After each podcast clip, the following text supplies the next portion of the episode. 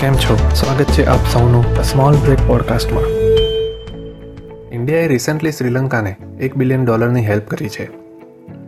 શ્રીલંકા તેના ઇન્ડિપેન્ડન્સ પછીનું સૌથી ખરાબ ઇકોનોમિક ક્રાઇસિસ ફેસ કરી રહ્યું છે.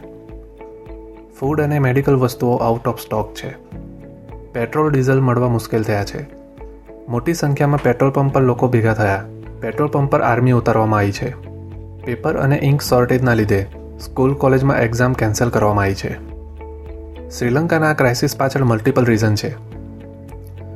શ્રીલંકા ગવર્મેન્ટે એગ્રીકલ્ચરને હન્ડ્રેડ પર્સન્ટ ઓર્ગેનિક બનાવવા કેમિકલ ફર્ટિલાઇઝર પર બેન મૂક્યો હતો. ઓર્ગેનિક ફર્ટિલાઇઝરથી પાક બનતા કેમિકલ ફર્ટિલાઇઝરથી ખૂબ વધારે સમય લાગે છે. જેનાથી ફૂડની શોર્ટેજ થઈ અને ટ્રેડર્સે કેટલીક ફૂડ આઇટમ્સનું બ્લેક સ્ટોરેજ કર્યું, જેનાથી ફૂડ ક્રાઇસિસ થયું. શ્રીલંકા પરનું દેવું ખૂબ વધ્યું છે, જેમાં સૌથી વધારે ચીનનું પાંચ બિલિયન ડોલર જેટલું છે. શ્રીલંકાના ફોરેક્સ રિઝર્વ એક વર્ષમાં સાહીઠ ટકા જેટલું ઓછું થયું છે. ફોરેક્સ રિઝર્વ, જેમાં foreign bank notes deposits, gold, government securities include થાય છે, જે તે દેશની સેન્ટ્રલ અથવા રિઝર્વ બેંક તેને મેન્ટેન કરે છે.